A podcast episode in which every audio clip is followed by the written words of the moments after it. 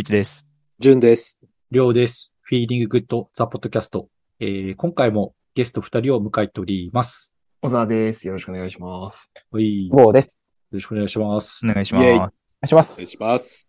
前回に引き続きこの5人で、曲を2、3曲選びながら、今年よく聴いた曲ですとか、今年の思い出をちょっと喋る会ということで、やらさせていただきたいと思います。ということで、今回のエピソードのトップバッターは菅生くんということで、はい、まず、はい、菅生くんが選んだ曲をかけたいと思います。ステイシー・ライアンのディープエンドと、フーファイターズのモンキー・レンチでした。ほい。ほい。これはどんな意図で選びましたか？はい。ですね、まず、これ、陽君に呼ばれて、超困ったんですよ。私、新曲というものを一切聴かない生活をしてて、マジで今年の新曲、一曲も知らなかったんですね。それもまた極端で。で、いや、なんか多分なんか皆さんと違って、なんか新曲を全然なんか聴かないで、同じようなものをずっと聴き続ける生活もずっとしてるんですね。で、それが、なんか新しい曲に興味がないんじゃなくて、好きな、基本的に教科書の気持ちで聴いてるんですよ。自分ドラムをずっとやってるんで、なんでこの曲を叩けるようになりたいとかみたいになって、ここ3ヶ月ずっとバディ・リッチ聴いてたんです。これで、ヨウくんからもらったバディ・リッチを久しぶりに引っ張り出していて、3ヶ月毎日ずっと聴いてたんで、なんか4日5日ぐらい前になんかまさくん今年の新曲3曲って言われて、3曲かーってだねーで、結果、実質1曲だけいいのがステイシー・ライアンだったっていう、という意図もへったくれもなくて、本当に捻出した感じです。なるほど。ちなみに、バディ・リッチとかは、はい、ジャズだけど、はい、もうドラムに集中して聴いてる感じ？あ、そうですね。大体ドラムでどうやったらこれ真似られるかなっていうのを聞いてて、なんかフュージョン業界とかですごいたくさん叩く人とか手数が多い人はいるんですけど、バディ・リッチはすごい、ドラムをたくさん叩いてるんですけど、そこにメロディーがあるんですよ。打楽器の太鼓の選び方とかが。だからなんかそれをすごい真似をしたい。だったらね、今年のバディ・リッチって言われたらなんか10曲ぐらい出せるんですけど、そういう回でもないし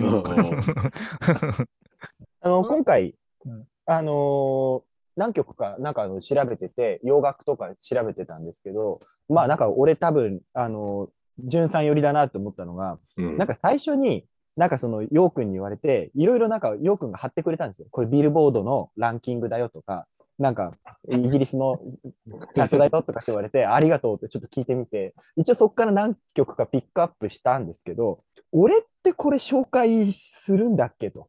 俺の好きなバンドが違くないっていうことに根本的に気がついて、俺 Google 検索の仕方を間違えたと。なんか洋楽新曲じゃなくて、俺メロコアで調べた方がいいんじゃないかと思ったら、もう超いいバンド出てきて、あ、もうすごいぞと。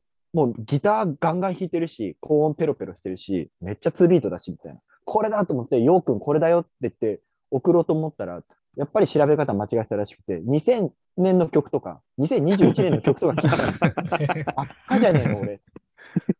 よく間違えちゃったって LINE したら、このうっかり3名みたいな、どうでもいい返事になって、俺、土日すげえ聞いてたんですけど、大体無駄にしたっていう。なるほど。すごいどうでもいい話しましたけど、やっぱ、結局、なんかビルボードみたいなところとかで、打ち込みとかの聞いてるよりは、全然メロコアの方がすぐヒットするんですよ。あ、もうこれすごい好き。結局ギターサウンドが好きとか、ソロはないとダメみたいな、そういうおじさんなんで、やっぱなんかそういう自分の好きなジャンルだとどんどん、なんかこれいいかもこれいいかもっていうのが見つかるんですけど、なんか今年っていう話じゃないんですけど、この数年間で、なんか結構メロコア業界で、オーストラリア勢が出てきてると。で、このバンドかっこいいって言われて、昔だったら、まあなんか去年かな、今年かな、ライズ・アゲニストとかが新曲を出してて、それめちゃくちゃかっこいい。でメロコアバンドなんですけど、もう結構アメリカ系の人たちが多かったんですよね。と思ったら、なんか妙にオーストラリア人が出てきてて、だここのなんか数年のムーブメントみたいな、メロコア業界でも、あ、なんかメルボルンからいいのが出てるとかっていうのが、なんか今回調べて、すごい良かったことだったので、この企画のおかげでいろいろメロコアバンドが見つけられたんで、ちょっと嬉しいんですけど。ここではちょっと紹介できないのが残念です。意味が。いやもうね、ほんとね、分かったのは、2人が仲良しだっていうことと、あったこともねえっていう。ステイシー・ライアンどこ行ったっていうことです。そう。あと、ライザー・ゲインストはオーストラリアじゃなくてアメリカだけど、はい、なんでオーストラリアの話できたんだっけっていう。そうなの、そうなの。アメリカのバンドが多いのよ、メロコアって。で、まあ、そうだね。まあ、それはそうだろうよ。うん。で、思ってたのに、なんか最近のメロコアバンドみたいのに調べてたのね。今年のバンドとかを。うん、と思ったら、なんかメルボルン出身の、うん中のこの子がかっこいいよみたいなのが出てきたりしたんですよ。あ、オーストラリアで誰すげえどんどんずれていくけど、いい紹介して。大丈夫。俺も陽一君も。これで終わりにしよう。メルコア好きだからね。でもさ、今から選ぶ一曲入れようよ。はいはい。プレイリストとか、選曲に。いいですか？別に2001じゃなく、2022じゃなくてもいいから、一曲だけ。あ、わかりました。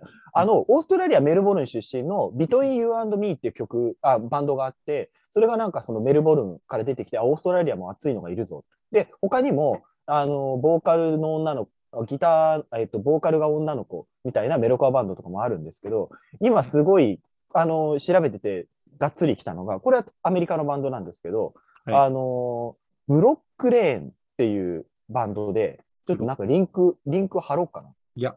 ブロックレーン。ノースダゴダ州ファーゴ出身って書いてありますね。LA のバンドらしいです。2021年にアルバム出したばっかなんですよ。どういう綴りですか？待ってください。ブロックレーン。ブルックレーン。ブルックか。ごめん。どっちだろう。ブルックレーンちょっと。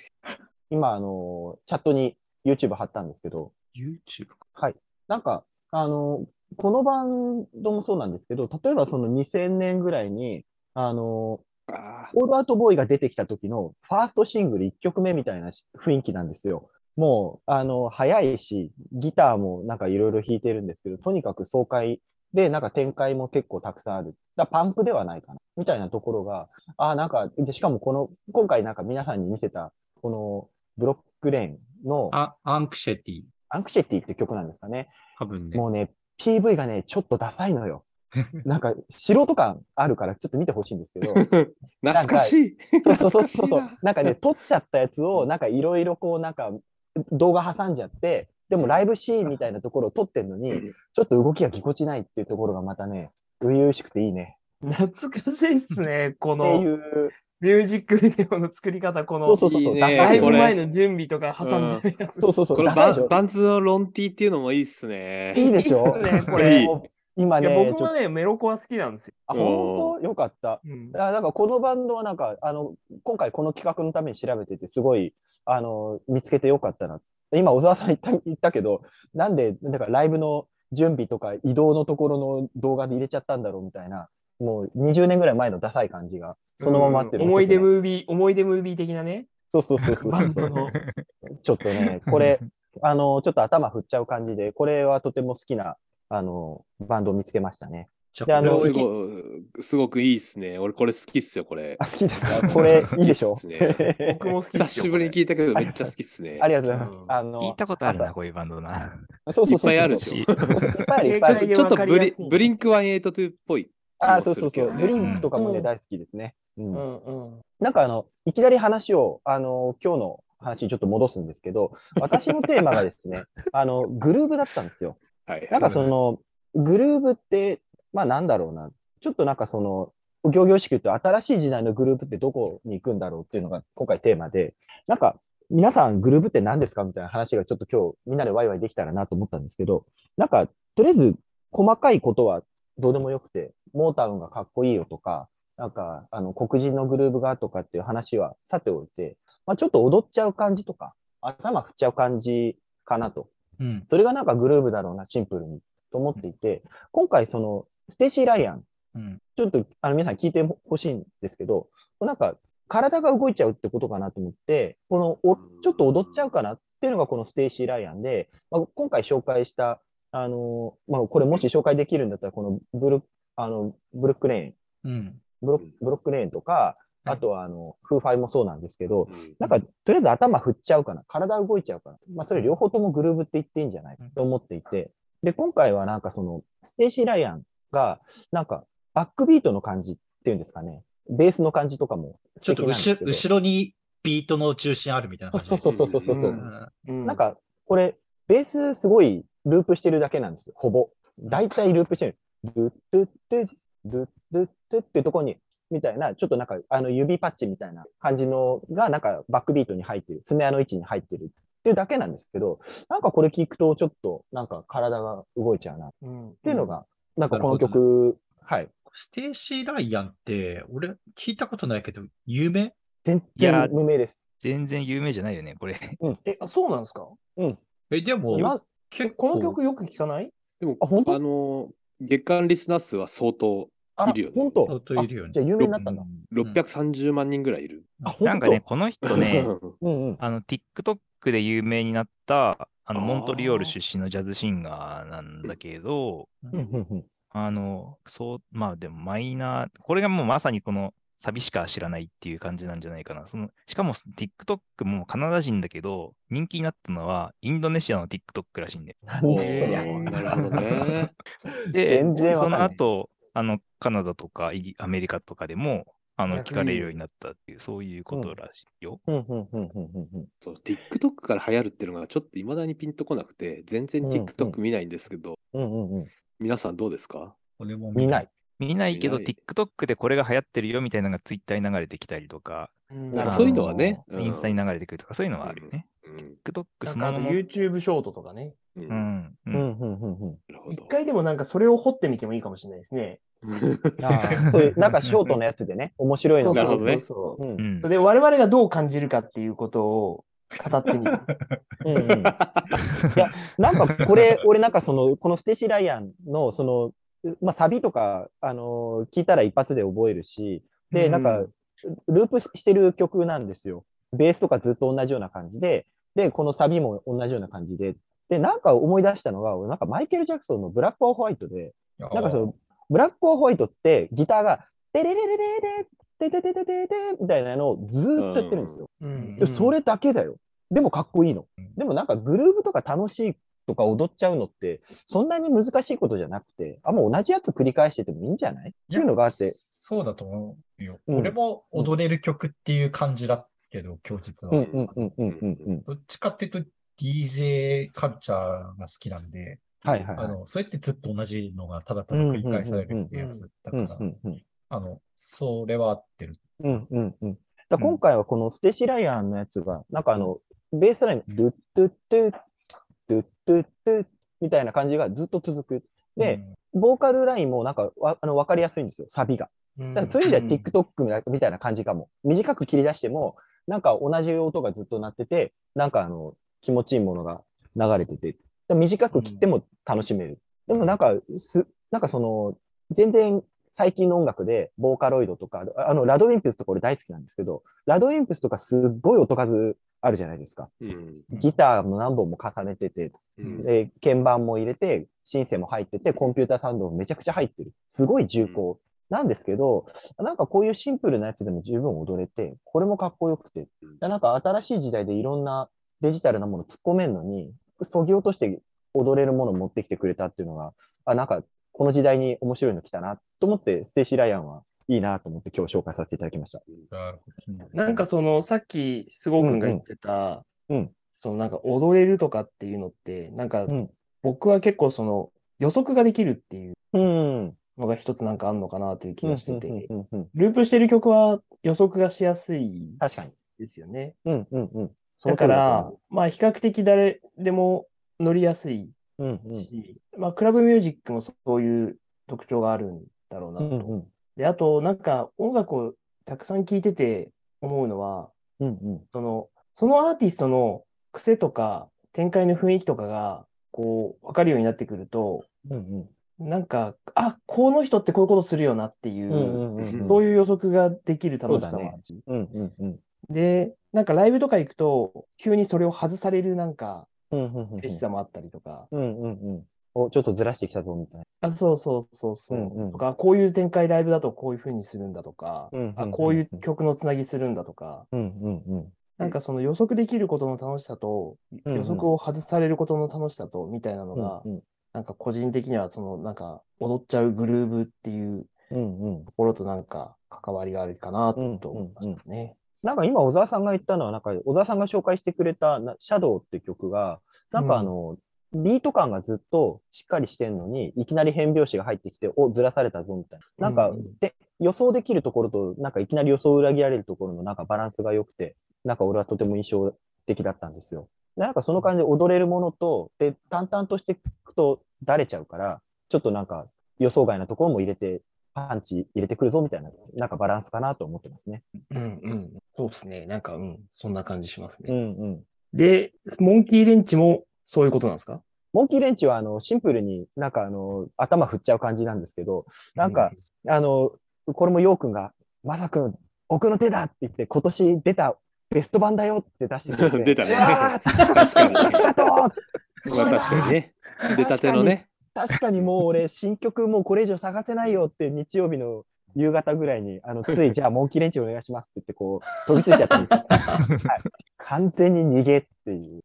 俺仲良しだなこのジャケ見たことないなと思ってはいはい、はい、そうモンキーレンチだけどこのジャケなんだろう聞いたことあるよねモンキーレンチだよねみたいな、ね、そうなの申し訳ない別に97年の曲だもんねそうね改めて MV まで見ちゃったよ。ああ、うん、もうね、ミュージックビデオ何度も見た。今回テイラー・ホーキンスね。うん。ね、追悼で。いや、いいっすよね。この曲なんかもう、1音目からもう、乗らされるもん。すげえ加速で生かされるっていう。うん。やっぱ楽しさしかないね。この曲は。ね、本当に。えらい楽しい感じで。懐かしいな。なんか今回やっぱその悲しいというのが、テイラー・ホーキンスが、今年死んでしまったんだけど、うん、じゃあなんでモンキーレンチなの？モンキーレンチこれ叩いてんのデーブ・グロールで、しかもそうだね。そうで当時そうこの時はセカンドアルバムの時にはドラマーが別の人で、なんかサニーデイ・リアル・エステートっていう当時のバンド別のバンドにいた人が加入してきてやってたんだけど、でもなんかその。デイブ・グロールが納得いかないからってドラムを自分で取り直すでもうちょっと嫌だって言ってドラマが抜けちゃうみたいな時なんですけどビデオはミュージックビデオはテイラー・ホーキンスなの、うん、っていうのはなんか不思議な組み合わせでちょっとテイラー・ホーキンスが出てきてた曲なんでちょっとなんか思い出深くてこれをなんか紹介してしまいましたなるほど、うん、なんかもうこれは本当にシンプルになんかワクワクしてなんか頭振っちゃうみたいななんか体が動いちゃうっていうところがあ、なんか、ロックっていいよね。で、これで体動いちゃうよね。で、これもグルーブって呼んでいいのかなっていうのを思って、これを持ってきたのと、うん、なんかこれは初期フーファイっていうか、ファーストって結構歪んだギターみたいなのがゴリゴリ入ってたりするんですよ。うん、なんか、うん、で、それが、なんか後半のアルバムとかには全然入ってないので、うん、フーファイ、これなんかB メロとかはまだちょっとだいぶ歪んだギター入ってて、あ、なんか本当に最初の頃のやつだなっていうのもまた思い出深いから、ちょっとこれを持ってきて、でこれセカンドだっけ？これセカンド。で、本当はこれきっと催されるフーファイターズ会があると思うので、そこに取っときますけど、本当はねベスト版でねなんかこう紹介しベスト版に入ってたら絶対この曲っていうテイラー・ホーキンスが死んだ時から1週間ぐらい聴き続けてもう毎朝出勤の時に泣きそうになるっていう曲があるんですけど、それはベストに残念ながら入ってなかったので。またの機会にっていう。なるほど。はい。すごいですね。ゲストでやってきて、うん、予告編で既成事実化するっていう。すごい。ずうずうしくて。人んちのホームパーティーを勝手に企画するみたいな。じゃあ1ヶ月後ね、みたいな。ひどい話ですね。でも、なんか今回は、なんか本当になんか今の時代の音楽はデスクトップミュージックですごい、素人でも、重厚な音楽が作れる音数はどんどん増やせる時代になったのにこのステイシー・ライアンはすごい音が少なくてでもグルービーなものが作れた、うん、これはちょっとなんか面白いなっていうのがあってこれはぜひみんなに聴いてほしいなと思って今回はグルーブだなと思ってこれ持ってきました。じゃあ踊れるっていう軸で選んだってことですね今回は、ね、体が動いちゃう感じですね。体が動いちゃう、はい、はい、今回もう一個なんかじゃあちょっと突っ込ませてもらいますけどなんかブロックレーンはなんかやっぱりミュージックビデオを見ててもちょっとなんかダサさが出ちゃう感じもまあなんか微笑ましいんですけど、シンプルにやっぱりこのギターのサウンドを聞いてたりとか声の感じとかボーカルのキャッチーな感じとかだとあなんか頭振りたくなっちゃうなでもなんか体が動くっていいなっていうのがやっぱ音楽聴いててとかロック聴いてて思うところなと思って体が動いちゃうことかなっていうのが今回のテーマでしたね。わかりました。じゃあ3曲、ステイシー・ライアンとブルック・レインとフーファイ3曲、すごく選んでもらったっていうことで、じゃあ次のパートに、はい、ありがとうございます。いきますか。じゃあ次のパートは、ゆういちくんの選曲です。はい、3曲続けて聴いてもらいました。ドミー&ジェイディ・ベックの What Up、ウールーとレクサモーのサウス、それからトゥーシェルのホームでした。はい。はい。この3曲は今年のトピックとして目立ったアーティスト3つっていう感じで、はいはい、個人的にすごく刺さった3グループですね。曲もすごく好きなんだけど、話としても面白いっていうか、まず1曲目のドミ&ジェイディ・ベックの What Up。これはアルバムを通して聴いてすごいいいなと思って、なんかね、聴いたときに、うん、フライングロータスっぽいなと思ったんだよね。うんうんうん、なるほど、うん。で、あとは、サンダーキャットっぽい感じもあるなと思ったし、うんうん、ロバート・グラスパーっぽいなとも思ったし、うん、っていうところで、なんかすごい個人的に好きな人たちに音の感じが似てるなと思って聴いてて、で、実際にね、サンダーキャットはこのアルバムの中にもフィーチャーしてるし、なんかすごいいいなって思ってます。でね、このアルバムは、アンダーソン・パークがプロデュースしていて、結構ポップな感じに仕上がっているし、アンダーソン・パークが、作ったレーベルからも出ているっていうことで、聞きやすくなってると思うんだけど、ブルーノートにも所属しているっていうことで、すごいジャズ文脈の人っていうか、もともと、この人たちはジャズの人っていう感じなんだよね。でどこの国の人？これね、アメリカの人なんだけど、うん、2人組で、ドラマーとキーボーディスト。うん、ですっごい若い、うん。22歳と18歳。あ、そうなんだ。若い、うん、若いね。で、ものすごいテクニックがすごいし、うん、すごい楽しいっていうか。うんうん、これ打ち込みじゃないのじゃん。いやいや、全部生演奏。すごいな。あ、そうなんだ、うん、俺打ち込みだと思ってた。打ち込みだと思ってた。うん、すごいでしょ。この曲だけ聴いて、あ、なんかドラムベースリバイバルの文脈のチャラい曲なのかなと思って、陽一くんっぽいなと思って、俺はいいや、いいやと思って、人力ドラムベースね。人力ドラムベースね。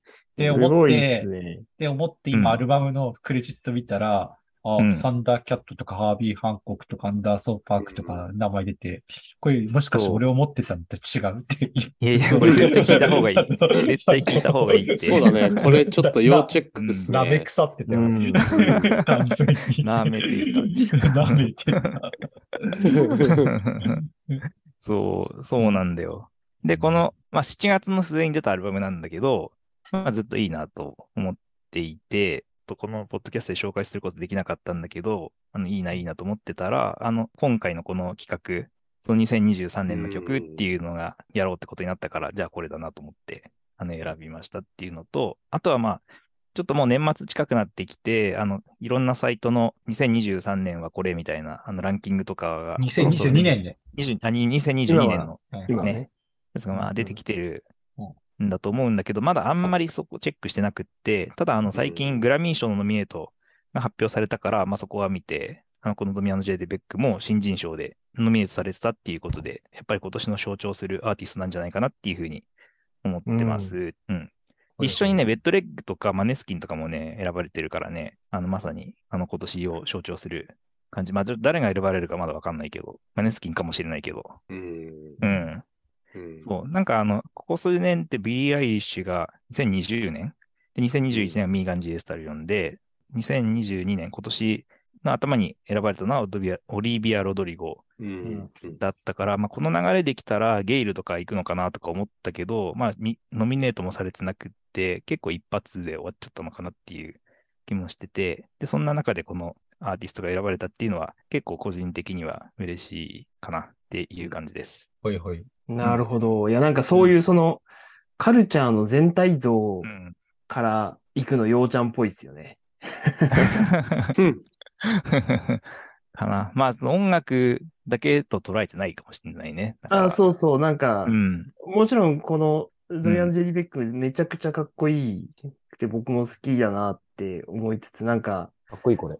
こういうバックグラウンドをすごい含めて理解してるのがようちゃんっぽいなって思ったんですね。それは嬉しいね。そのコメントはね。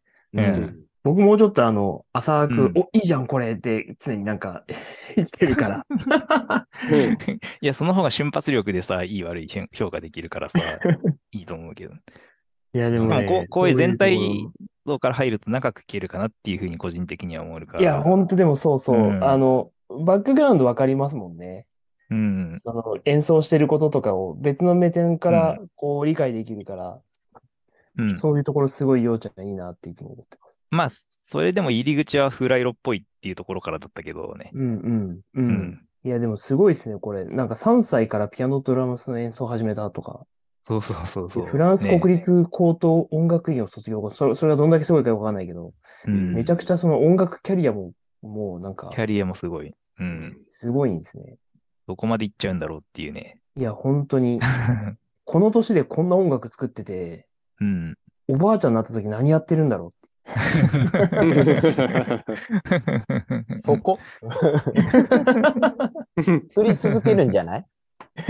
続けるのかな。いや、どんなリズムにたどり着いてしまうんだろうっていう。うん、だってなんかチックコリアも死ぬまで弾いてたし。そうまあ確かに。うん、なんかやめるってことって想像しないんじゃないかな。ねえ、でも楽しみですよね、そういう意味で。こういう人たちがどういう成長を遂げていくのか。うん。なんか本当にこれ打ち込みじゃないのっていうのがなんかみんな総じて思うあたり、結構本当になんかドラムの完成度が高くて、なんか、そうだね、うん。バックで音数がドラムが多いんだけど、音質が重くないんだよね、ドラムの。綺麗で音がなんか綺麗なままなんか音数が多かったから打ち込みかなと思っちゃったんだよね。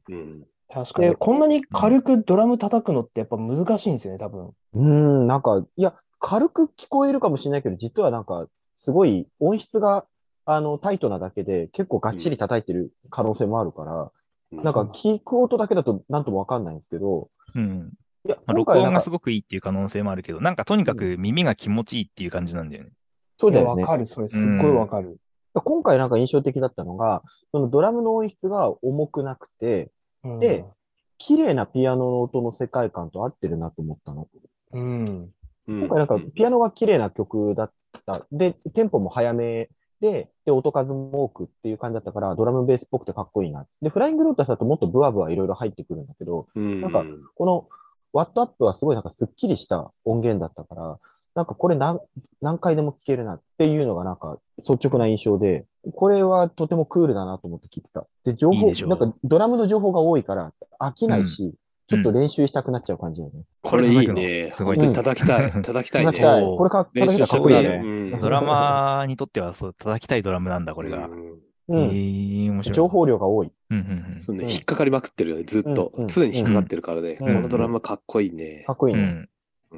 ゴーゴーペンギンとかみたいっちゃ、みたいっていうふうにも言えるのかな、もしかしたらね。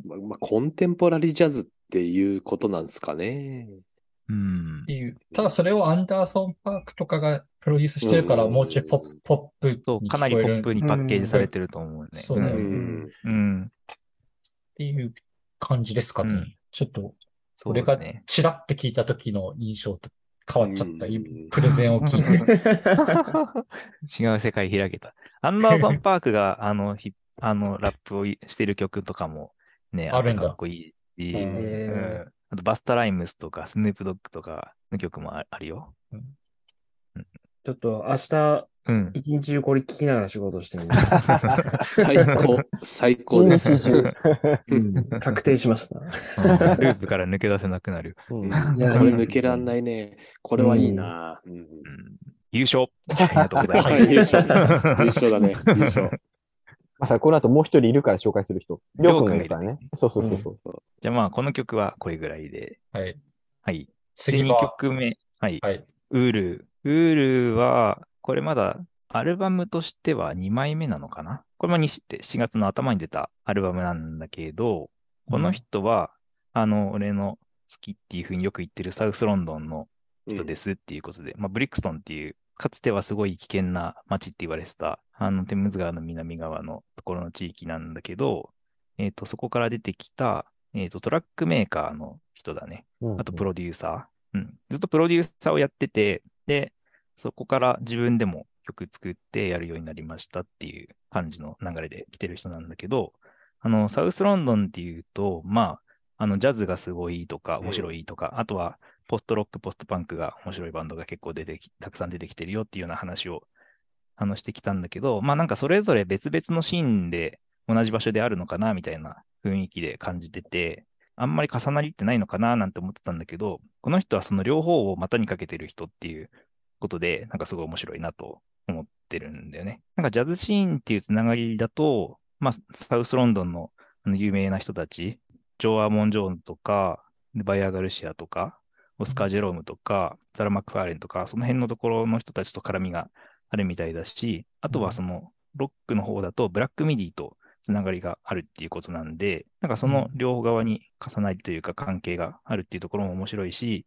これアルバムで聴いてもらうと結構いろんなジャンルの曲が入ってて、まあごちゃ混ぜになってるっていうか、もちろんそのジャズとかポストパンクポストロックっていうのもあるんだけど、ヒップホップもあるしダブもあるし、パンクとかメタルとかグランジとか、なんかいろいろ入っててすごい面白いなって、うん、あとは、まあ、全体感としてはすごい重たい雰囲気のアルバムっていうところも、うん、まあなんか聴きやすくはないんだけど、まあ聴いててかっこいいなっていう感じがあるかな。結構テーマは本当に重くて、貧困とか人種差別とか、あとはメンタル問題とか家族の問題とか、なんかそんなあたりのところを、まあ、歌詞にも結構重たい歌詞が入ってるみたいだけどっていうのもあるし、あとは映像、MV なんか見ても結構ね、ブラックライブズマターとか、ジェントリフィケーションって言って、貧困街のところが高級化してっちゃって、まあ、貧困層が住めなくなっちゃうみたいな、まさにこのブリックストンとかはそういう地域っていうことみたいなんだけど、なんかそういう都市の問題、世の中の現代の問題みたいなところに切り込んでるっていうところが、なんかロンドンっぽいなっていう感じがして、うん、ポストパンクに聞こえるな。うん、うん、そうだね。まあ、曲によってはかな、うん。そうですね。なんか曲の中でその雰囲気が、うん、なんか自然に展開していく、うん、あれいつの間にかちょっとこんな雰囲気の曲になってたっていうのがある。うんうんうん。なんか面白いなと思いましたね。結構、後半激しくなってるよね。激しくなってる。そうなんだよね。なんか後半の激しいところの、なんかスネアのエフェクトとかのかけ方が、なんかブンブンサテライトっぽい感じがしてね。なんか俺は印象的だったね。うんうんうんうん、なんか根底としては、なんか大体暗いじゃない？暗いっていうか、重めな感じじゃない？ね、ベースが割と、ブーンブーンみたいな感じになってて、で、歪んだギターが、そのなんか厚みを出してる。曲の厚みを出してるんだけど、ベースのリズム、メロディー感っていうのがずっと一定であって、で、後半になんか盛り上がるところで、なんかその、スネアとかにエフェクトかけて、やっぱり現代っぽい感じとかも出てるから、なんかそこがなんかいいよね。まあそうだね、全体的に歪んでいくもんね、最後の方がね。で、なんか声が重なってたり、してる。なんかずっと一定して不穏なトラックだなっていう風に聞いてたのよ。なんか声が重なってきて、で、ノイズギターも重なってって、なんかちょっと重苦しい感じの世界観がずっと作られてるっていうのが、なんかジャケットもなんか合ってるよね。そうだね。そうですね。なんか全体的にこう、なんていうのかな、押し込められていることに対する、その反発力みたいなのを感じますよね。抑圧っていうかね。ちょっと窮屈じゃないけど、そういうダークな面というか、メンタル的なね、ダークな面が出てるよね、曲に。プライマルスクリームっぽいなってちょっと思ったんですよ。ああ、まあそう。確かにちょっとあるかもね。雰囲気ありますね。コアルスキー機能。コアルスキー機とか、バニシックポイント機能とか、あの辺。で、と思ったら後半は結構怒りに満ちてるような層になってて。そう。渋いっすね、これは。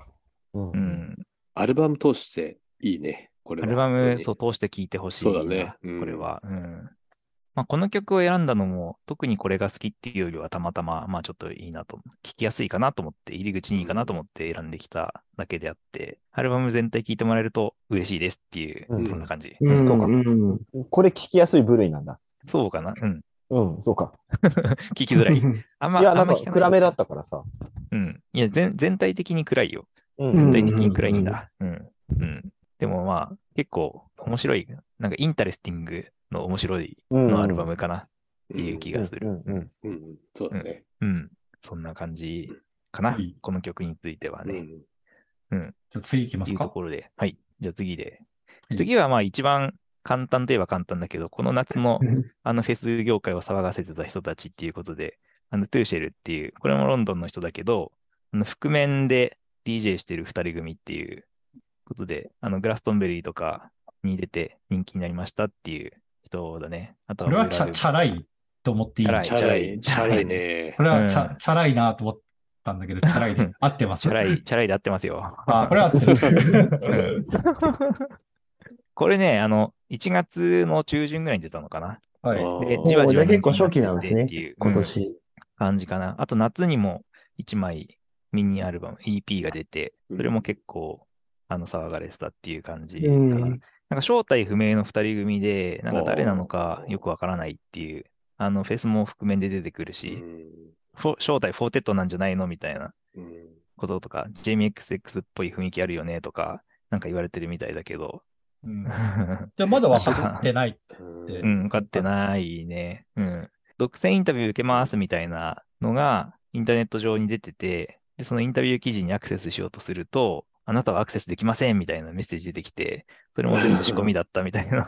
へぇ凝ってるね。うんうん、嫌いじゃないっていうか、まあ好きだけど、久しぶりにこういうピコピコしたの聞いた。そうですね。もうちょっとピコピコ度合いがね、低いやつもね、あるよ。この曲が一番ピコピコしてるかな。なるほど。うん。でも、この曲、すごい好きなんだよね。他の曲もいいけど、聴きやすいかな、これが。一番パンチ力あるっていうか。なんかこの歪んでる感じとかに、こう、いい感じに引き込まれるなって僕も思ったかな。いろいろ聴いてみたけど、通信。なんか、初めてこの、バンドっていうか、二人のやつ聞いたけど、なんかずっとフランジャー感、ずっと揺れてる感じ。ああ、そうだね。声が揺れてて、シンセも揺れてるんだよね。で、リズム楽器も揺れてたの。だからなんか、声はゆったりしてて、ドリーミーな感じだし、なんか全体が揺れてるんだけど、なんか途中からドラムが追い立ててくる感じの、なんかアンバランスな調和がしてて、ちょっとね、なんかいいかな。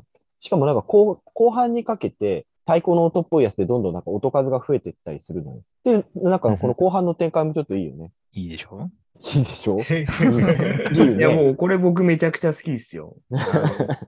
いや、チャラいわ。俺はチャラいな。ちょっとこれはチャラいだ。いやでもさ、脳みそ空っぽにして、わかるわかる。踊れる感じがね。みんなおしゃれだな。すごいね。おしゃれかどうかわかんないけど。俺、自分でね、いろいろ聞きあさってるけど、うん。パスリもしないもん。たどり着かないね。い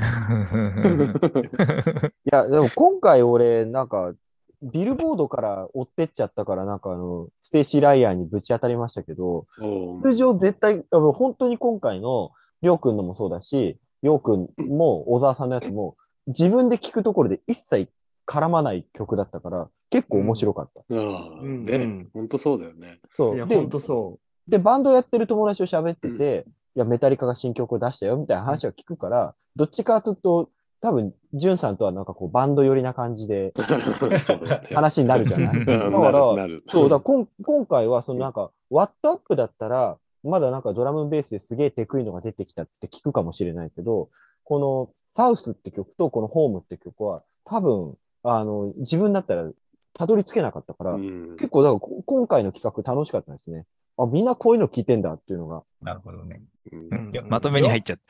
まとめてない。陽一くんはさ、あれだよね。選び方が、こう、情報からいくよね、どっちかっていうと。そう。そうかもしれない。あ、そっか。カルチャーバックグラウンドをすごい重視している。いや、いろいろ聞いてるけど、聞き続けられないんだよね。そう、レッチリも今年出て、すごい、今年2枚出てさ、1枚目全然好きじゃなかったけど、2枚目は結構良かったんだけど、でも全然聞き続けられないんで、ね、昔はもうレッチリばっかり聞いてるとかあったけど、なんか今そんなにレッチリの情報が入ってこない。まあ、入ってくるんだろうけど、そのもう知ってるしなであんまり調べないし、ちょっと聞き続けられなくて、こういう新しいやつの方が、面白いなってなって、しかも、他の関連アーティストのつながりとかもどんどん掘り続けていくと面白いから、ちょっとSpotifyにね、オタク心がこんなのも似たテイストですよって関連するアーティストが出てきて、沼です、沼っすよ、沼。まあレッチリの関連アーティストも全部知ってるしなってなっちゃうもんね。うん、いやそうそう。うん毎回この刺激が欲しいんだね。刺激がね、そうだよ。そうだいやなんかこのポッドキャストで必ず小沢さんがなんか、いや、Spotify のリコメンドやべえみたいな話を、Spotify がなんかこれいいんじゃないですかって言ってくれたやつがマジ刺さる話は毎回出てくるっていう。うん、すごくもね、Spotify 聞き始めたらね、センスが変わっちゃうかもしれないよ。それか、とどまるか。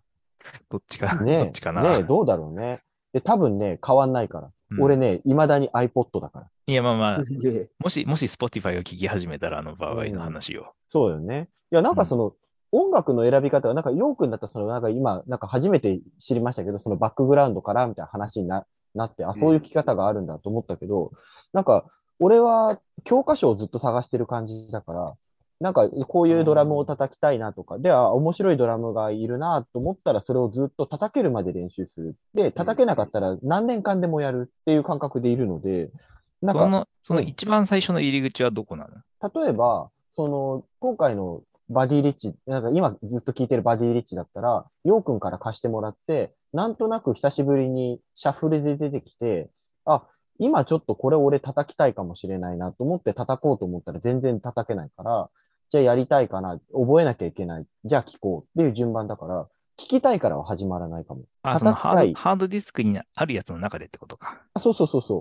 だからなんか、全く新しいものがポンって入ってくる余地が、俺の生活でなくて。でもね、それ、使える時間で聴ける音楽って iPod に入る容量より少ないと思うんだよね、多分。間違いない。だから、その iPod の中を掘るっていうのは、ある意味、正しいような気がする。で、陽一くんとかは、まあ俺もそうっちゃそうなんだけど、なんか飽きちゃうから、もう聞けない量の、1億曲くらいもある Spotify の中を漁りに行って、で、陽一くんは多分、海外も含めたウェブ記事を読んで、漁っていくでしょ、どっちかっていうと。そうだね。そうだよね。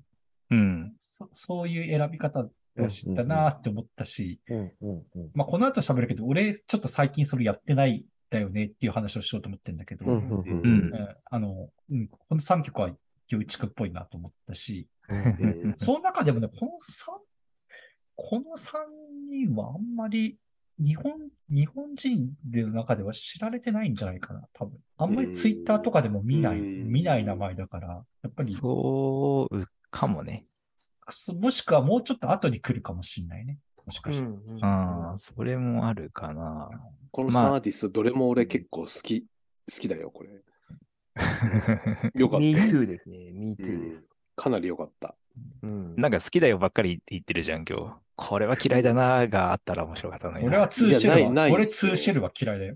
嫌い。チャラいからダメ。チャラいからね。てか俺3曲とも最初ダメだった。なんか、なんか今あんま聞きしないなって思ったけど、プレゼンされて、最初2曲はいいかもって、今も。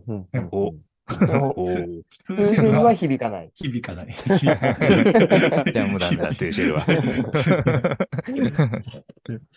そんな感じですかね。そうですね。はい。じゃあ、ありがとうございます、陽一くん。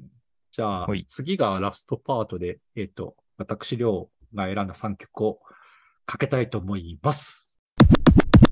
聞いていただいたのは、ロン・トレントとクル・アンビンのフロス・ポテンシア、ロットバルト・バロンのホール、ジョージのグリンプス・オブ・アースの3曲でした。イエイ。ですね。イエイですね。この3曲は、ちょっとここ数ヶ月、あんまり音楽聴く気にならないっていうか、新しいの全然掘ってない中で、もともと自分が好きだったアーティストを見て、3つの最近出たというか今年出たアルバムから1曲ずつ選んだっていうのと、あとは、まあ、ベスト10のアルバム選べって言われたらこの3つは入るなっていうの2つの、軸で久しぶりに出させていただいているこの回で3曲選んだって感じでございますと。で、さらっとまず外教だけ3曲だけ喋っちゃうと、ロントエントは、シカゴのハウス DJ ですね。かなり昔からいるっていうか、超ベテランのハウス DJ の、うん、今年出た、11年ぶりに出たアルバムの1曲で、すごいアルバムとしてめちゃくちゃ聴いてますと。で、最近ミックス CD っていうか、DJ がミックスしてる音源を久しぶりに今年後半は結構聴いてるんで、こういうハウスとかテクノ系の音楽を聴きがちな中で、まあ今年出た音源だとこれは好きですっていうのが一個と、ロットバルト・バロンは、まあ一回紹介したこともあるんだけど、うん、日本人の中だと本当に最近は一番好きくらい好きだけど、日本人なんだ。ロットバルト・バロン、日本人ですね。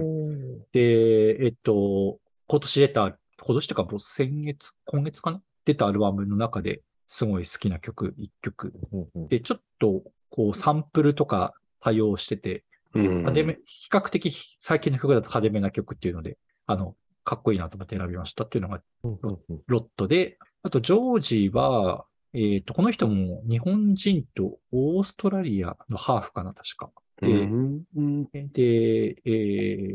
アメリカですごい売れてるんだけど、日本ではそんなに売れてないよっていう話を、ちょうど今週渋谷陽一さんのラジオでそういう話してたらしいんだけど、陽一君売れてない話。うん。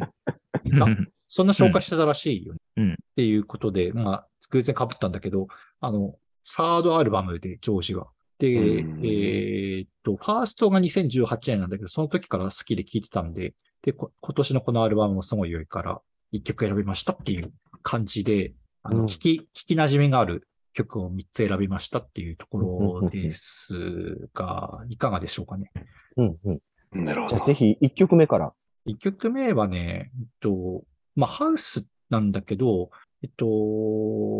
なんつうかな。今年ハウスリバイバルみたいな話もちょっとされたりしてて、ビヨンセとかドレイクとかそういうのがハウスっぽい曲を結構出してるっていうのはまあ言われがちなんだが、このロントレントのこういうちょっと生音入ってる、深みがあるハウストラックってすごい好きなんだけど、もともと。なんかそういうところまではまだ再評価されていないっていうか、そういうのを聞く人はあんまり増えてる気はしないなと思いながら、聞いてて、でもこういう曲ってクラブとかで聞くと多分一番気持ちいい部類の曲の一個だと思うんで、まあ、本当に自分が好きな曲調ってどういう曲調って言ったらこういう曲調になるっていうところで選びました。はい。ロントレントもいいし、クランビンも最高だよね。そうだね。クランビンは、ね。クランビンいいね。うん。これもジュン君も好きだもんね。そうだね。最高ですね。うん。なんかこの曲を聴いてて思ったのが、なんか、ベースがメインなのかなって思っちゃったんですね。いや、違うかもしれないんですけど、なんか、ベースがずっとメロディーを続けるんですよ。で、ピアノが被ってくるとか、太鼓が入ってくるとか、なんだけど、あくまで太鼓とかピアノは煽っていく感じでちょっと穏やかに盛り上げていく感じがしたんですね。でもずっとベースのメロディーは流れてるんですよ、この曲。で、たまにディストーションギターがこうザーンと入ってきて、それがちょっと都会的な感じを作ってたっていうのはなんか個人的な印象でした。そうです。こういう曲はね、まあ、ベースが引っ張るっていうのは確かに合ってると思うし、あと、なんだろうな。都会的っていうのも多分合ってると思うし、で、こういう曲はね、多い。多いっていうか、いっぱいある。ほぼこういう曲じゃないハウスって言ったら。そうだね。ディープハウスの代表的な曲調を。なるほど。あとロントレントのこのアルバムは、フランソワ・ケイっていう、これはニューヨークの有名な DJ なんだけど、その人が、このアルバムを曲を途切れないで、ミックスしたアルバムも一緒に出てるんで、俺はそっちで聴いてる、どっちかっていうと。DJ ミックスをなぜかすごい聴いてる後半でしたっていう感じで。で、こういうのを、まあ、クラブで聴きたいけど、なかなかもう行く体力もないしなみたいな感じで、家で楽しむならこれくらいでいっかみたいなノリですかね、うんうん、確かになんか大きい音で聞きたいところありますね。これね、めちゃくちゃいい音で聞くとね、すごい最高なんですよね、こういうのは。うんうんうんうん。いや、なんか一貫してなんかそのベースのメロディーが聞こえていく中で、なんか少しずつ他の音が、具体的には太鼓とピアノが煽ってくな。で、ちょっと上がっていくときに、あくまでギターは本当になんか感覚が広いというか、ザー、ベヨーンって音をちょっと出して、そのまま他弾かないみたいな感じが、なんか、余韻っていうか深みがある世界が広がっていく感じがしたんですよね、うん、そうでベースだけがずっと歩いていく感じ、うん、ベースがそのキープするね、グルーブをキープするみたいな感じ、うんうん、そうですね、うん、だからなんかジャケットも合ってる感じでしたね。なんか都会的な感じするな、うん、っていうところでうん、聞きやすくて俺は聞きやすいっていうか、もうずっと前から聴いてる曲でしたっていうのがまず1曲ですと、うんうんうん、でもディープハウスっていうんだったらもっと抑えててもいいなっていう気がするけど、クルアンビンがちょっと派手だから、聞きやすいし、なんか、なんだろうな、最初から餌をもらえてるマスみたいな、抑えてガーンではないところが、そうだね。聞きやすいかなっていう。ガーンだからね。なんならガーンって感じだね。最初から結構。最初からバーンって感じだね。クルアンビンっぽさ。うん、そうだね。うん、なんかハウスとかだともっと、なんか待ちそうな感じするよね。盛り上がるまでなんか結構待たされる感じがある印象だったけど。うんうん、曲で一曲選ぶとするとこれが一番聴きやすいかっていう意味で選んだから、うんうん、他の曲はもうちょい抑えてる曲ももちろんあるしっていう感じかな。うんうんうん、おすすめでございます、これは。うんうんうん、その DJ ミックス聴いてみたいですね。うんうん、DJ ミックスめちゃいいっすよ。モントレントの最高で。おすすめだね。で、ちょっとなんで後半あんまり音楽聴かなくなったかなって、ちょっと自己分析をしたところですね。やっぱフジロックがまずあって、あれで若干燃え尽きたっていうか、余韻がね、なかなか抜けなくてね。なるほど。ちょっと疲れるなと思ったんだよね、音楽聴くのが。なるほどね。で、っていうのと、あと海外ドラマを結構見てるから、こっちの方が、なんか、スッて入ってくるっていうか、例えば1時間の時間を集中してみると、その1時間でドラマとか映画とかの方が確実に何かを得られるんだけど、音楽って聞き流しちゃったりしたら、なんか何も残んないし、集中して聞こうとすると結構疲れるしっていうので、なかなか入ってこなくてですね。陽一くんみたいに掘らなくなったんだよね。だから、かつさっきのドミーとかウールとかは一聴するとそういう心になってるとなんか、いやこれチャラいっしょとか、これなんででしょうみたいな感じで、過去の自分の経験に接続してこれ今聞かなくていいやみたいな、メンタリティになっちゃってて、聞かなくなってますね。今もそうだよ、多分そういう意味で。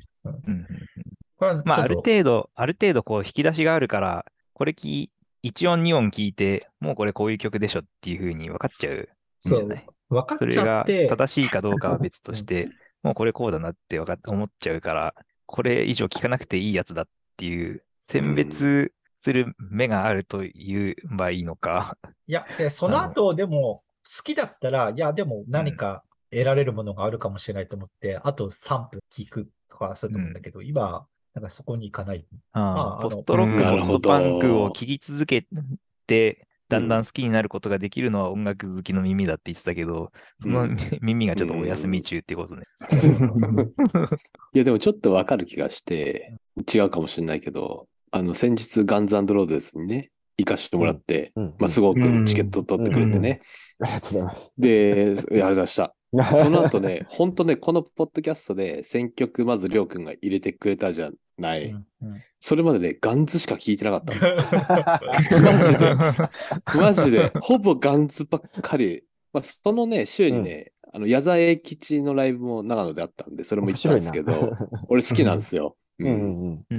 そう、行ったんだけど、その週は矢沢聴いてたけど、その後ずっとガンズしか聴いてなくて。やっぱ楽しかったもんね。そう。だからもうこれだけでいいんじゃないみたいな。っていう境地にはね、なりつつある気はする、個人的にも。うん、なんか楽しいことを今一番楽しんだ方がいいから、うん、そうなんかりょうくんが今なんか海外ドラマ面白いって時にはなんかそれこそ映像が面白いとかストーリーが面白くて、うん、なんか効果音とか向こうのなんかその展開が早いドラマとかっていうのがなんか面白くて、それがなんか今自分が求めてることだから、音楽じゃない瞬間があっても別にいいじゃないですか。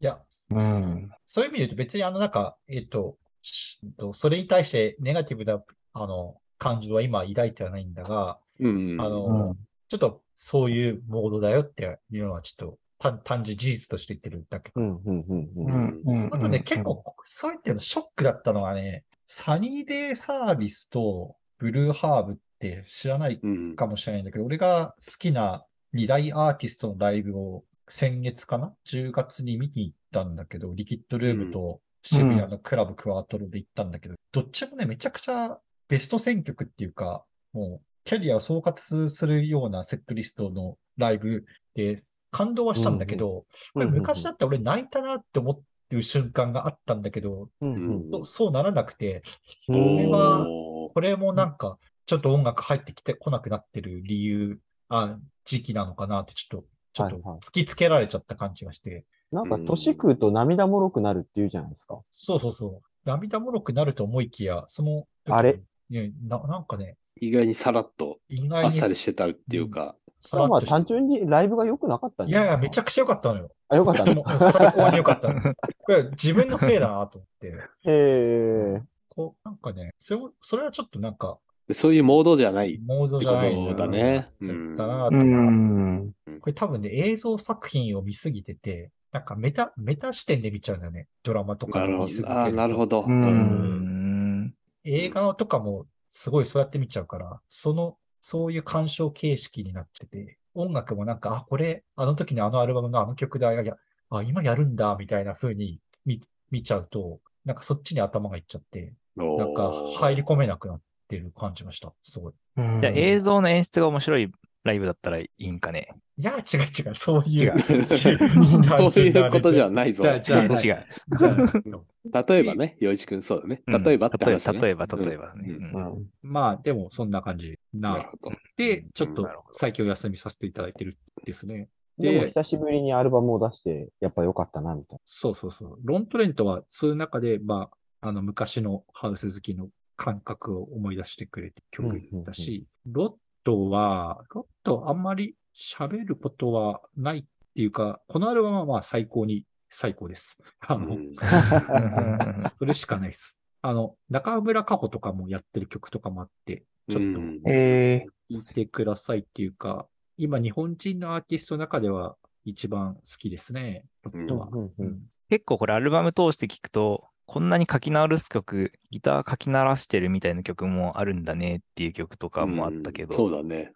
鬼っていう曲とか。そう、前のアルバムが静かだったから、このアルバムはすごい外に向いてるアルバムで、最高です。ロットは最高ですっていうのが。こっちのモードの方が好きなんだ。いや、どっちが好きじゃないけど、なんか、その世間が外向きになってるのかな。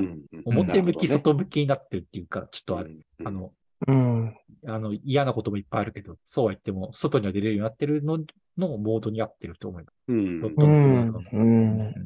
れ7枚目で、3枚目からもう毎年アルバム出してるんだけど、全部いいアルバムだから、すごいバンドだと思いますっていうの。なるほど。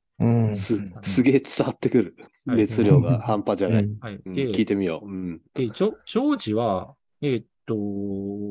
2018年の、ブラッド1っていうアルバムが出た時に、サニーデイの曽我部圭一が、なんかツイッターですごい聴いてるって言って、聴くかって思ったら、すごいハマって、その時から好きだから、で、今のアルバムもすごい良くて、この人、ググると、ウィキとか見ると、すぐ出てくるのが、なんか、もともと YouTuber で、みたいなのが出てくるんだけど、で、そういうのあんま関係なくて、実は、俺としては。なんか、これ多分一人で全部作ってるんだと思うんだけど、家でトラック打ち込んで、センスがやべえし、声がいいし、メロディーも綺麗だしっていうので、で、構一人で聴くには最高なアーティストですね、このアーティスト。うん、で、88 Rising っていう、アジアのヒップホップ系のレーベルに所属してて、今年コーチェラで88 Rising のステージやってたね。あって、そこに宇多田ヒカルが出たんだけど、そこの所属の人ですね。だから、有名っちゃ有名なんだけど、日本ではそんなに有名じゃないって言えば、日本ではそんなに有名じゃないけど、アメリカですごく売れてるっていうか、何億回再生されてるとか、そのレベルで売れまくってる人でございますっていうところで、っていうのを差し引いて、個人的にすごい好きです。フランク・オーシャンっぽい感じ。いや、かっこいい。本当にかっこいい、これ。うん、すごい好きっすね、俺。うん。洋一くんは好きじゃないか、これは。まあ、嫌いじゃない。本音が、お互い本音が。出たぞ。うん。でね、あと今日言おうとしたのが、ちょっと、あれなんだけど、Apple Music って今、空間オーディオって、形式で配信してる音源が増えてて、それでドルビーアトモスっていわゆる映画館の音響みたいなやつの空間を、その後ろからも音鳴るよみたいなやつなんだけど、俺ちょっと今が一応ドルビー再生できるようなスピーカーが一応置いてるんだけど、ジョージもその Apple Music だとドルビーで配信してるし、あと、今年出たアルバムだとビヨンセとか、ケンドリック・ラマーとか、あと日本人も結構バンプとかもそう出したりとかしてるし、あとビートルズもドルビー再生とかできるようになってたりとか、最近だとね、この前ジョニー・ミッチェルもリマスターされてたんだけど、そういうので聞くとね、後ろから音が、コーラスだけ後ろから流れるとか、上物だけ後ろから流れてビートが下で、とか、そういうようなこう、音の配置を意図的にしてるんだけど、なるほど、音楽経験が結構変わるのが楽しいっていう。なるほど。そんな、常にそこで聴いてるわけではないんだけど、もうちょっと広まってもいいんじゃないかなって気がしてるし、なんか映画館とかで、視聴会とかやりゃいいのにってちょっと最近思ってきた。ああ、確かに。これね、やりたいっすよね。なんてドルビーアトモスのね、再生環境ってどこにあるかなってちょっと考えたら、映画館にあるんちゃうと。そうですね。映画館にクソいっぱいありますね。クソいっぱいあるからさ。まあ、ちなみに、前回と今回の配信の中では、ドミ&ジェリベックもドルビーだね。アトモスある。そうだね。あと、メタリカの新譜もドルビーアトモス。あ、なるほど。ちょっと、Apple Music ではスタンダードになりつつあるのかなというところじゃないですかね。そうなんだね。ソニーもやってますよね。360度オーディオみたいな。そうだね。ソニーも。まあ、Apple は、ちょっと前ロスレスってやつに移行してきたなと思ったら、これが出てきて、まあ、ちょっと音質はすごい良くなってきてる気はしますね。そうなんだ。気になる。っていうところの、その、配信系の技術の進化を感じるような音源の話もちょっとしたいなと思って選びましたね。でもなんか難しいですね。なんか今なんかその自分がバンドをやってて一番意識してるのが、じゃあ次作るのは YouTube 向けだとか iPhone 向けだみたいになっちゃうんですよ。だからなんかドルビーみたいなのをなんかそういや久しぶりに聞きました。なるほど。なんかみんな今聞いてる環境って iPhone なのかなぐらいの気持ちだったんです。2曲か違うな。ですね。iPhone で聞く聞き方もうもちろん手軽さであると思うけど、本当に音楽の聴き方変わるなと思ってるのは、その立体音響結構、ハイレゾとか流行ったじゃないですか。ちょっとビットレート高いとかっつってもあれ絶対聞き分けれなくてほとんど。そうそうそう。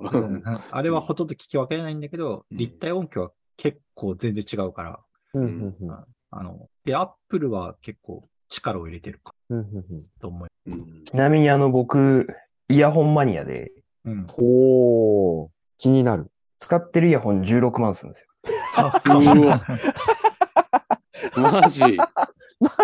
マジ。後ろのスノーボード2本買えちゃうじゃん。後ろのね、このスノーボードもね、大体同じぐらいのやつなんですけど。あ、そっか。スプリットね。そう。マジ。やべえ、急にぶっ込まれてからすげえウケたんだけど、すごいね。どこのやつ？フォーカス。ウルティメイトイヤーってやつのカスタムイヤホンで、モニターなんですよね。カスタムイヤホン。モニターイヤホン。うん、そう。これね、やばいっすね。びっくりした。うわ音の粒までめちゃくちゃ綺麗に聞こえる。なるほど。そういうので聞くと、ハイレゾか、圧縮音源か分かるよね。そこまで行くと、うん。そうですね、うん。でも僕、これでハイレゾ聞いてると疲れるんですよ、なんか。脳みそが。解像度高すぎて。解像度高すぎて、うんうん、なんか聞いてるとすごい結構いいんですけど、それ聞いてる瞬間は。終わった後に、なんか、かなり疲労感が残るんですよね。なるほど、うんうん。多分リアルすぎてかもしれないですね。そうそう。僕はバンドの練習。オーディオマニアすぎて、これポータブルアンプって。ポタン。うん、これ4万だね。好きだね。4万。というオーディオマニア。結構面白い。でも、それ分かりますよ、気持ちは。俺も好きだから。うん。やっぱり、音聞いてみたいね。そう、いい環境で聞くと、うん、まあ、スピーカーもヘッドホンも全部一緒ですけど、音の粒の解像度とか、あとその、演奏してる場所の空気感とか、うん、わかるよね。そういうのがめちゃくちゃリアルに聞こえますね。で、空間オーディオはね、なんかね、疲れないんですよ、実は。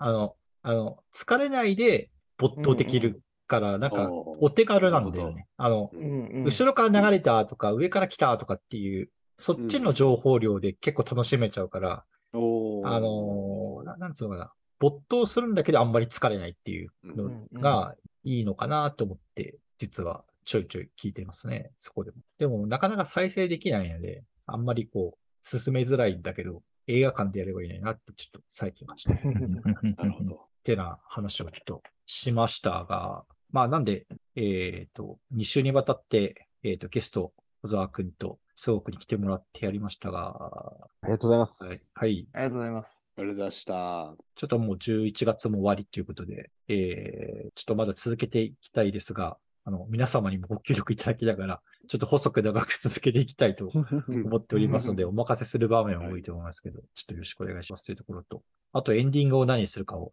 皆さんでディスカッションしていけますかっていうか。今日のテーマはドリーミーっていう話だったんで、小沢さんから一曲。先に振っちゃうよね。先に振られたよ。ゲストから。マジか、ドリーミーね。なんだろうな。でも、いろいろ聞いてるでしょ。いや、いいんですかね。なんか僕の選曲で。いいですよ。いいんですよ。前回僕のメタリカですからね。愛溢れる感じのメタリカ選曲。そうです、そうです。そうだな。いや、これ難しいぞ。変える？いや、なんかね、ちょっと出したい。ひねり出したい。待ちます。ぜひドリーミーを出していただくという。でもな、そうなんだよな。キム大きいじゃない方がいいですもんね。キム大きいはかけましたね。かけたからね。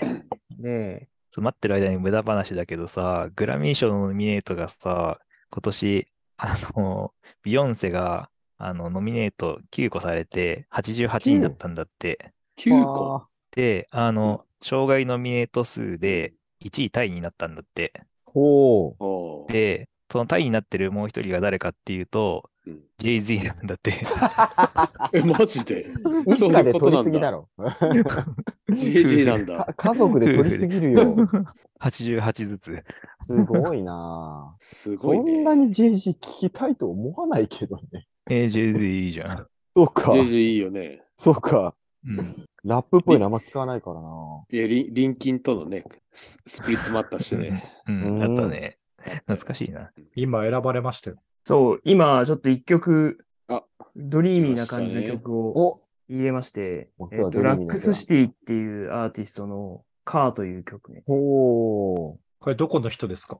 UK ですね。おー、全然知らない。ベースミュージックシーンを牽引するラックスシティ。僕もちょっと詳しくはないんだけど、ジャスティン・ビーバーが自身の曲中でサンプルを一つ使用したっていうのもあってるみたいですね。知らなかったな、これは。じゃあ結構これ、どうですか？ドリーミーじゃないですか。この曲の展開がちょっと初めてな感じで、面白い。うん。これも今年の曲？これは今年の曲。これどうだろう？今年の曲だね。8月4日。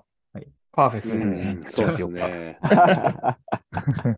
わかりました。ありがとうございます。じゃあ、ちょっとまた、引き続き、ご協力いただければと思いますし、ゲストのお二人、毎度毎度ありがとうございます。ありがとうございます。ありがとうございます。ありがたい。ありがたい。楽しませていただきます。ありがとうございます。ありがとうございます。慣れてきたんじゃないかと思うんで、また、気軽にご参加いただければと思います。はい。いつでも声かけてください。ありがとうございます。はい。ということで、まあ、我々としても知らねえ曲を聴けるなっていう意味では有益なんじゃないかと思うので、うん、そうですね。はい。そうね。全然確かに被らないね。被る気配がないね。全然被らない。びっくりした。ない。被る気配がないから、この5人企画は時々やればやりましょうという感じ。いや、面白いですね。幅広がりますよね。幅広がる、ねうん。聞いてて結構本当に皆さんの曲を初めてみたいなばっかりでした。うん、まさくんの曲はまさくんも初めての曲だったじゃん。あ、そうなのよ。もうこの企画のために頑張って探したんで。もうすげえ2日間、野菜とか切りながら聞きました。野菜切りながら。そう、野菜切り。どんだけ野菜切るんだって。そうそう。キャベツを刻みながらとか聞いてて、あ、これかっこいいじゃんって言って、メロコはピックアップしたんで、まあなかなかいい機会でしたね。はい。いや、あとね、僕はようちゃんのインプットもらうと、そこだけで結構音楽シーンを追いかけられてる気がしてて。いや、一緒、ね。俺もその情報あるからね。すげえありがてえ。そうなんだ、みたいなね。うん、俺の場合はそれで、ね、メタルをね、見失うんよ。しばらく。たまには見失ってください。あ、メタルにメタルじゃない気があるっていうのもね、そうそうそうそう交互にね。そう。ちょっとメタルじゃない気に入っちゃうね、これ。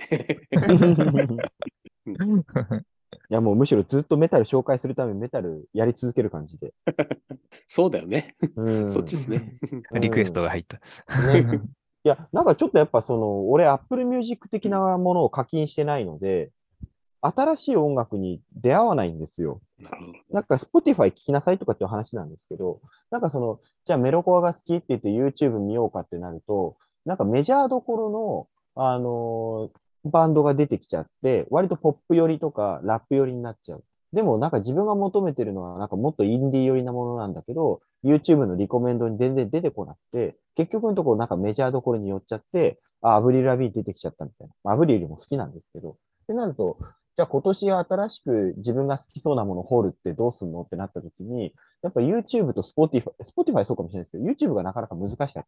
YouTube はね、無理だと思うよ、多分。無理ですよね、きっと。うんうんなんか有名どころがリコメンドになっちゃうんですよ。そうだね。あとですね、ちょっとすごくはい。そろそろですね、ジュン君が寝そう。俺大丈夫だよ。大丈夫だよ。1時ぐらいになっちゃうからね。気をつけましょう。大丈夫、うん。俺前回一般だからね。マジリアルな話、前回一般なんで。寝たんだ。一回ね、すいませんでした。その説は。すげえ面白い放送。あ、戻ってきたって言われたからね。面白い。じゃあ、はい、ありがとうございます。じゃあ、お聞きいただいてた方もありがとうございます。ちょっとポッドキャストまだまだ続けていきますので、ちょっと細く長くということで、ゲストにもご協力いただきながらやっていきたいと思います。引き続きよろしくお願いしますということで、今日どうもありがとうございました。はい、ありがとうございました。はい、では失礼します。